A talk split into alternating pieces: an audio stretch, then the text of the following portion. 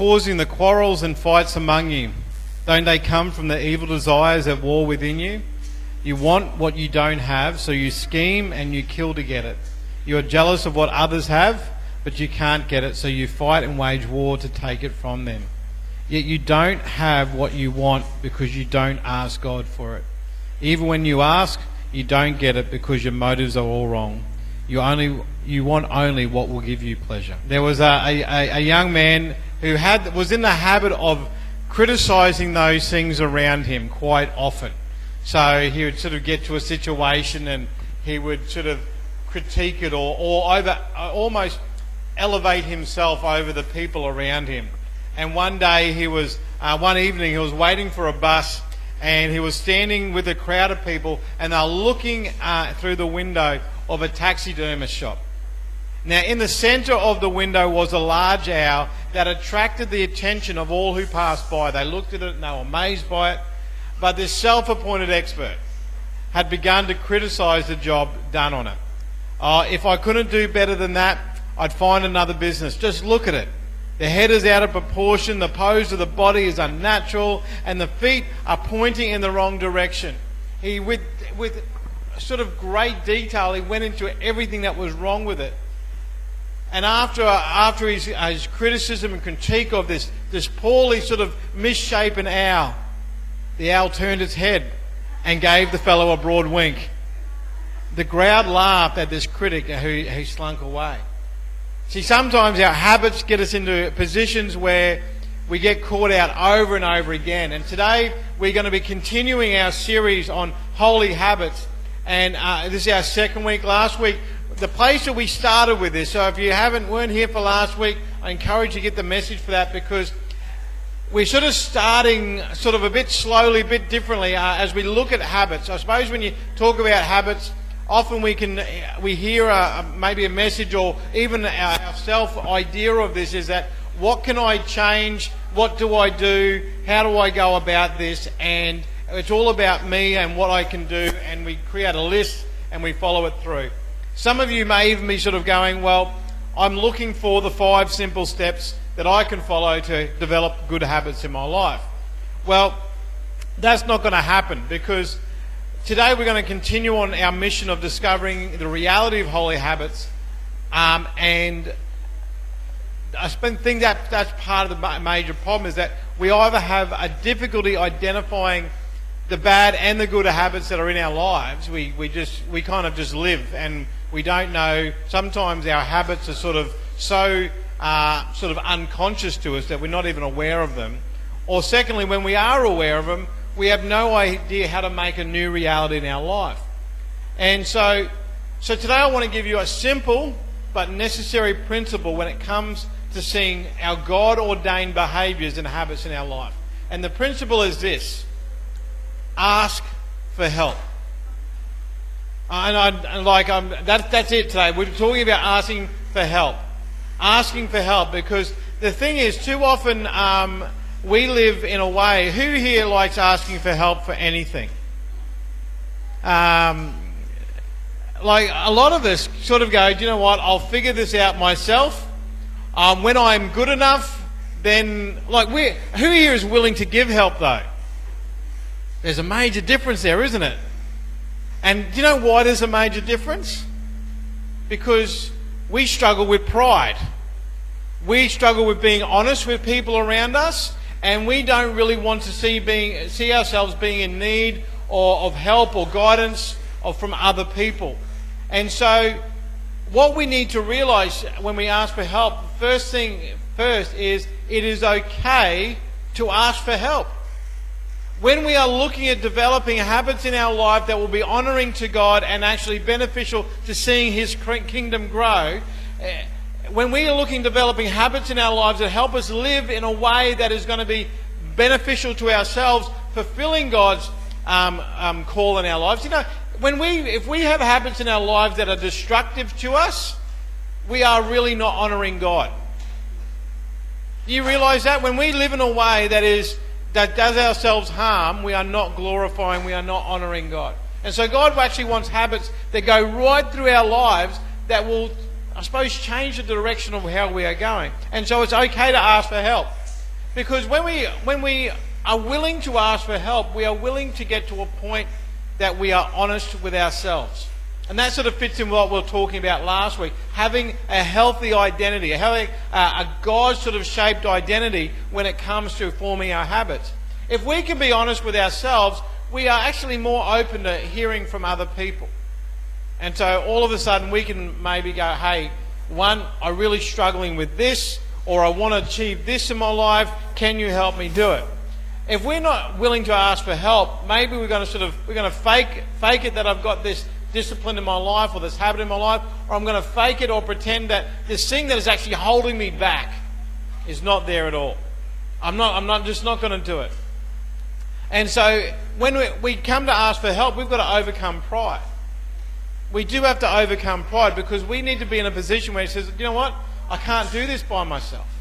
I'm at my end. In fact, I actually went past my end quite a while ago. I'm actually out in the middle of the air, sort of doing Wile E. Coyote, spinning my legs and sort of hovering in the air for a bit. I'm really in need here. I'm in desperate help, and we need to overcome pride to say, hey, I need some help right now to be able to sort of change what's happening in my life. We're willing to be open, and this becomes important when we are willing to ask for help. It begins us on this journey where we are willing to trust the people that are around us. Maybe trust God, trust the systems that are in our life. The problem is, who here, again, has ever been, I suppose, you understand what I'm, who has been burnt by someone, has had their trust broken? And so all of a sudden, that withdraws us in. Who here, and again, doesn't matter, who's been burnt by other Christians? Okay, so straight away, this is becomes part of there's two sides of this that we need to be a solution. One, we need to be a church where we are willing to help those who are asking for help. We need to be putting our position where we are being people of trust, but we also need to then be on the other side where I'm going to trust the people that God has put in my life to be able to help me journey through whatever I'm facing, whether it's the formation of a good godly habit, or if it's a removal of a bad habit that's actually taken me away from God. See, the thing is, you have no problem keeping a bad habit on your own. Like, if you like eating too much chocolate, you don't really need other people to come in and cheer you on. You need some more chocolate in your life. In fact, the voices in your head are probably the only crowd that you need saying, what flavour today? Is pretty much all you want. Like, if you've got a habit of going, you know what, I'm going to get up and go for a run in the morning, and 5 o'clock comes and the warmth of your blanket is going, oh, this is really comfortable. You don't have a crowd to convince you, you know, you really should stay in bed. You really shouldn't go out this morning. In fact, you shouldn't go out any morning. Like, you don't need a crowd to convince you of that. But to break that habit, to actually achieve good habits in your life, it is going to require others. And actually trying to do stuff on your own is a habit worth breaking in and of itself. Because again, this idea of the individual is something that is we in the West, this Western thinking is that I can do it, I can do anything. You know what? We were not created to do most things in our lives by ourselves. We were created for community. And so it is okay to ask for help. But not only is it okay to ask for help, it is necessary. It is necessary. If we do not ask for help, we don't actually see the changes that we want to see. James chapter 4, verse 2, the second part of the verse says, "Yet you don't have what you want because you don't ask God for it." Here is James actually sort of really bringing a point to the Christians that he's writing to, saying, you guys are pursuing all these things, but you don't have what you want because you haven't gone to the first person you should have gone to ask for help. And that is God. You haven't even bothered asking God for it. And again, some of the things when we have habits in our life, some of the reasons we don't go to God is because we don't really want to change that habit, or we don't want to introduce that new habit. Because if we went and prayed, God, I really want you to help me read my Bible more. And the next morning, God sort of wakes us up at 5 o'clock, and there's no crowd there except God shows up and says, hey, why don't you get up and read your Bible? God, I'm sleeping right now. I don't really want you to disturb my sleep. I'll get you when I have some free time. And so sometimes our attitude is that, God, I really don't want to I don't want to see that good habit in my life. And so all of a sudden the bad habits are allowed to thrive. And so we need to get to the point where we are turning to God, we are turning to others in our life who we actually give, I suppose, a permission to speak into our life and saying, this is stuff we want to change. It is a necessary step for us to basically ask for help in growing and changing our habits. And this becomes the big thing I want to look at today. We grow and we change in community. We grow and we change in community. Right off the bat, isolation is a bad habit. Now, there are plenty of reasons we go to isolation. One, we've maybe had breakdown in relationship, and so what we do, we step back. Maybe our problems seem to be too big. We step back. All of a sudden we go, oh God, if I confess this habit, this problem I have, people are going to think less of me. And so I step back. I've got no more room to go without falling up the stage. And so all of a sudden we withdraw, and to the point we are isolated from other believers. They can't think less of us, but they can't help us. We don't even want to come before the throne of grace because, again, we don't want God to know about our sin. We don't want the one that knows everything to know about our sin. We think we can hide it from him. And so we withdraw from God, and we withdraw, and then all of a sudden God's saying, with his arms out open, I'm saying, I want to help you. But we isolate ourselves. So isolation is a bad habit. When we withdraw, when we pull ourselves away from people, for whatever reason, is a habit that develops. Now again, we've had people that have been sick in these past few months. Now, if you can't drag yourself out of bed, that's okay on a Sunday morning. But the idea is that it's not about just coming to this place in this time slot. It's being a part of God's community. And so I'm going to talk about a little bit about that bit more. And so, because we grow and we change in community. Hebrews 10:24 to 25. Let us think of ways to motivate one another to acts of love and good works. And let us not neglect our meeting together, as some people do, but encourage one another, especially now the day of his returning is drawing near. And so even in that, we see this idea that let us not neglect our meeting together. So neglect is something that we overlook and actually does us harm. When an animal or a child is neglected, they actually get in big trouble for that. And here the writer of Hebrews is saying, when we neglect our coming together. Now again, that coming together is actually a lot bigger idea than this time here. Because we've got some people, like I remember I went to a church, I was a chaplain in Chinchilla for a few years, and part of my role as chaplain, I'd go around and visit the churches and talk about chaplaincy. And one church I went to, basically, they did it out of routine. They came together for that time, and then God kind of disappeared from their week. And in fact, part of our role that we would stay for morning tea, wasn't like morning tea here. And so all of a sudden, basically the priest went out the back and got changed. We didn't even see him after the service. Most of the people that were there that morning, there was probably close to 100 people there. About 10 of them stayed behind, and 4 of them were the chaplains. And so they opened a pack of biscuits, they had some instant coffee there for us. We thought we better put on some morning tea for you. They weren't in a habit of being together. They attended for the time that they needed to do, and then they went on their way. Even their services were, they never went short, they never went long, they were spot on time, so you knew exactly what you were getting. And so the thing is, that's not what God is talking about. He's talking about coming together, actually connecting with people, actually knowing you're belonging to a group of people. And it will happen at this time. It will happen before and after the service. It will happen during the week as you make contact with each other. It will happen in your small groups. It will happen as you serve with each other in various ministries. It will happen as you catch up for a coffee with people. It will happen during those times. It will happen as you send a text out saying, "Can you be praying for me?"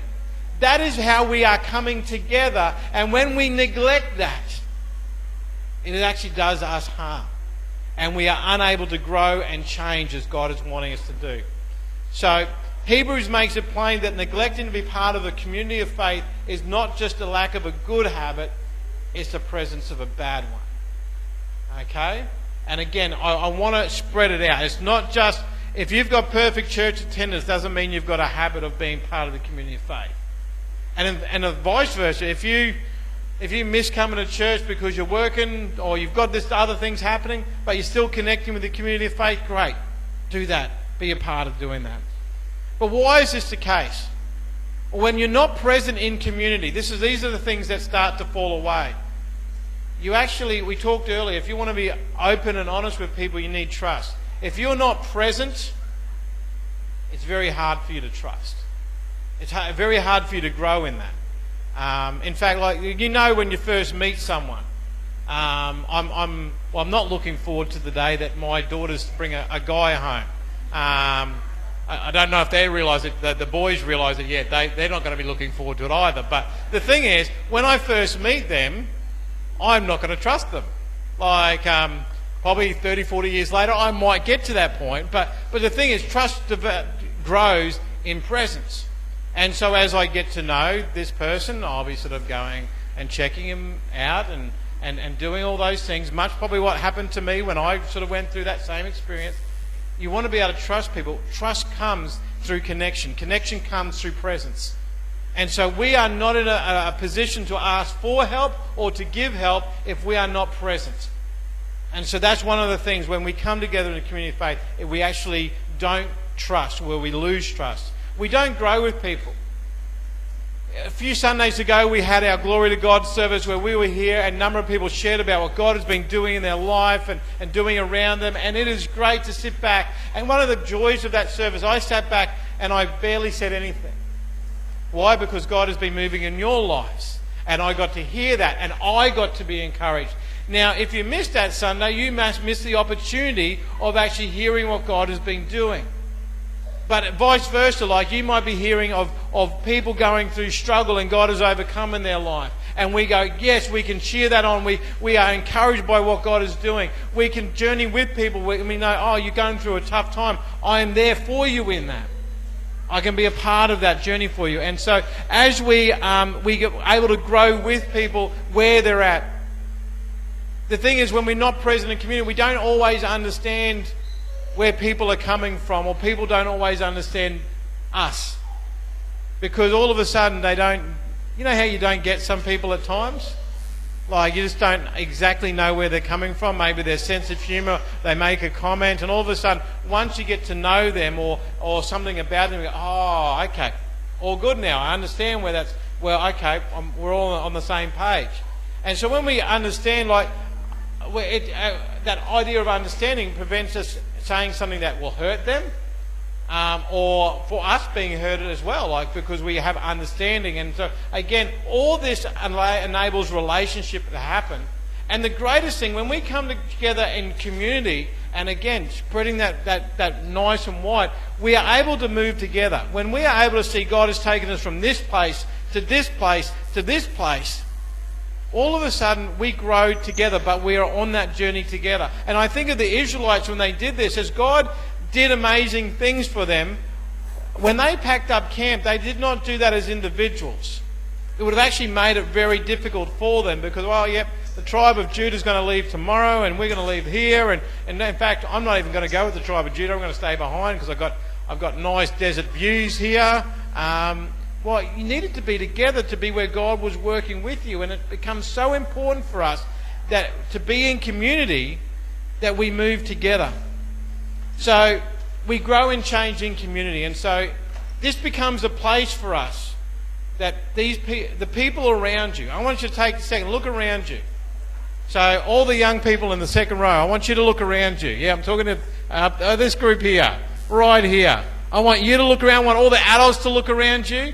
Look at the people that are in your church. These are people that are here to support you, that you are here to support them, that they are to help you in your journey with God and vice versa. And so when it comes to developing holy habits, these people become your, I'm not even sure, your work group to be able to see that happen.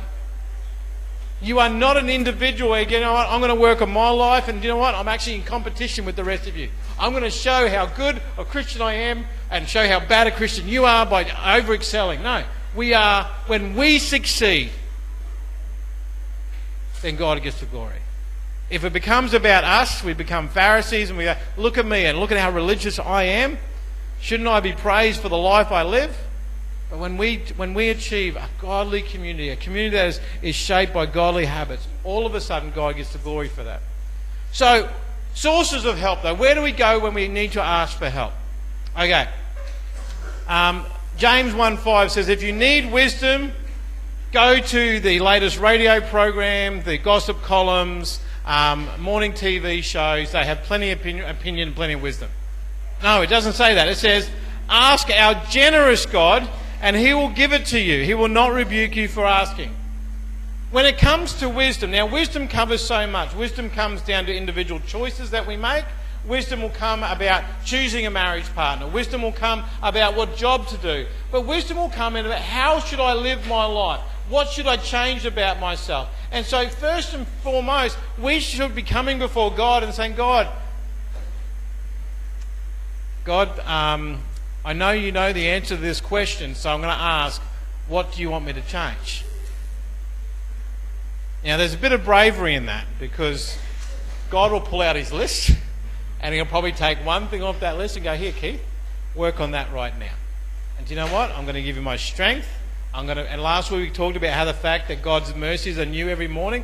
Even when I fail God in developing those godly habits, God is going to be merciful towards me. And so he's going to enable me to do that. But I go to God first and I ask for help. I ask for guidance. I ask for wisdom. And God wants to give you wisdom. That's what that verse says. Our generous God is willing to give it to you if you are willing to ask. You're not sure what you should be doing? Ask God. You're not sure what practical step you need to take next? Ask God. And then God may provide in a miraculous way. God may speak to you directly. God may open up his word to you. God may bring someone into your life that provides the answer. But God wants to give you wisdom. When it comes to developing good habits in your life, you need to sort of be able to sort of ask your family. Now, I'm going to do that in two ways.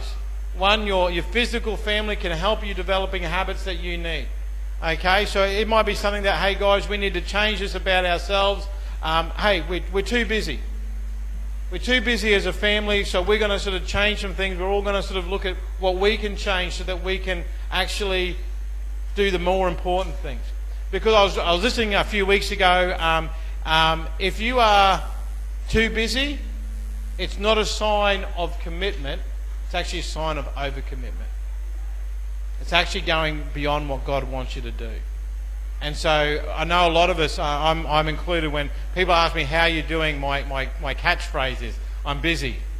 Anyone ever said that last week? I'm busy, I'm busy, I'm busy, I'm busy. It might be a sign that you are overcommitted. And so maybe as a family you need to sit down.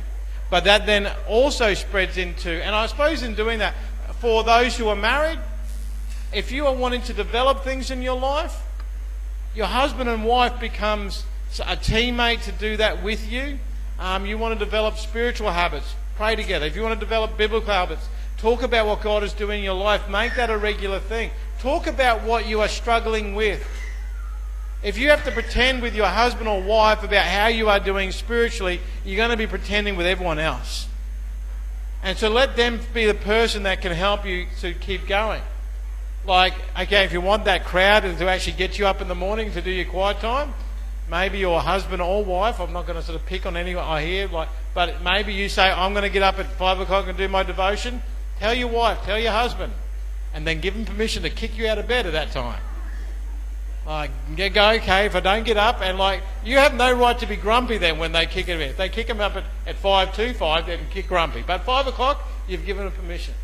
Help, let them be a person that will speak into your life and cheer you on and journey with you in developing those things. Again, it might be something that, hey, I'm struggling with this attitude, I'm struggling with gossip, I'm struggling with this aspect, I'm struggling with this. Okay, so how do we sort of work together through this? And so all of a sudden you've got someone who's on your side there to ask for help. But then also, again, that sort of spills over to our spiritual family. If you want to ask for help, ask your spiritual family. If there is something that you are wanting to do better in your life, okay, like, okay, we've got a number of musos up the front. I'm not going to ask, well, no one should ask me how to play the guitar. Okay? You can. I know a few chords. I have to look them up to remember them. But if you wanted to learn to play guitar, we've got a few people. I'd go here, talk to Dave. Dave will help you play the guitar. How much it costs for lessons, Dave? Like, no. This is an ad for Dave. No. But the thing is, if you are wanting to develop a better prayer habit in your life, there might be someone at the church you go, you know what? They are a good prayer. And you go, hey, can you help me do that? Can you help me develop that prayer habit? And all of a sudden they go, yeah. You might go, do you know what? I'm really struggling with this attitude. And could you journey with me in that? And all of a sudden you give them permission to go, hey, how'd you go with that this week? Oh, it was terrible. I gossiped about my workmates. In my head, I gossip in front of my kids. I gossip to my mother-in-law. I gossip. You know, I failed big time. Okay, well, let's do better this week. Let's pray together now, and all of a sudden, you can journey together with that. One thing we can ask for help, and this becomes important, a source for help, is actually finding someone that can mentor you. Now, mentors come in a range of things. Some people may have mentors in their workplace that are helping guide them as they develop their work practices. You may have mentors that are people that you sort of look up to for family advice. So mentors can cover a wide range of things. I personally have a mentor that I meet with usually about every 6 weeks, and we talk about what's going on in my life, in my family, in my church. And the thing is, most of the time, all they do is ask me questions. But often those questions make me even be more honest with myself about what's going on. Now that extends. You may be in a position where you've got something in your life that needs to go beyond like, okay, I'm going to talk to my family, I'm going to talk to this. You might need to sort of talk to a counsellor. You might need to talk to someone who, hey, you know what, this is something I'm really struggling with. And to bring in the physical side of those things as well, if you are going through something at the moment and you are wanting to change a habit that is slowly destructing your life, you might need to sort of see someone like a doctor and say, hey, this is happening in my life. What can I do to change this? Seek out people that can give you help and actually give that holistic approach to your life. So these things are people that will give source material and source help for you. We also need to look for spiritual content. Now, I can say this because I'm the pastor, and so I suppose in some ways I should set the standard, but there are some weeks where the spiritual content that comes into my life is this. Okay? That is a zero. That's not a 3% either. So it's 0%. I don't take any time to fill my life with godly things.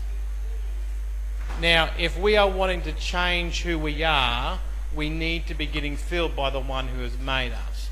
And so we need to really take on an approach where we are going to ask for help by seeking out spiritual content. Now, again, this comes in through a range of things. And so I know some of you drive a lot for work. So there are podcasts upon podcasts upon podcasts out there that will bring in things into your life that will help you grow in your life. There are books out there, and again, I was listening this week. I've heard of, who here is a reader? Who? Put up your hand if you're not really a reader. Okay. Now, I was listening to something this week, and they basically were talking about developing habits and saying, well, don't set the goal of reading 30 books a year. Set the goal of reading 2 minutes a day. And they actually said, don't even go over the habit of don't do more than 2 minutes a day. Don't over excel. And you're over a week, you're reading 2 minutes a day. And you look back and go, every day this week I've read for 2 minutes. And then as you get used to that habit, because once a habit is formed in your life, it becomes unconscious. And all of a sudden you are doing it. And so all of a sudden you get to the point where you are reading 5 books a year to maybe 10 books a year. And they can be things that God actually fills your life with, and you are getting filled in a way where God is wanting to change that. So don't be self-defeated. Don't sort of say, I can't do things that way. It'll never grow. Start small. Start somewhere. And we'll be talking about that in a couple of weeks, how small steps make a big impact. And so books become a big thing. And what one thing have I forgotten to talk about when I talk about spiritual content? What was that? The Bible. Oh, who would have thought that we'd go to the Bible for spiritual content? The Bible should be a habit in our lives. It should be. And so we need to get to the place where we are actively trying to develop a habit in our life. And again, it could be something that we are starting with 5 minutes a day. You might want to, we've got at the back, we've got daily breads. Okay, I'm going to get that. I'm going to read the Bible passage. I'm going to read a chapter of my Bible. And that's where I'm going to start.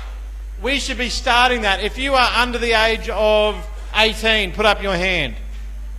Okay. You should be starting a habit of reading your Bible. Okay. Start it now so that you can get in the habit of discovering who God is and what He's done and what He asked for you. And again, 5 minutes a day could be where you want to start.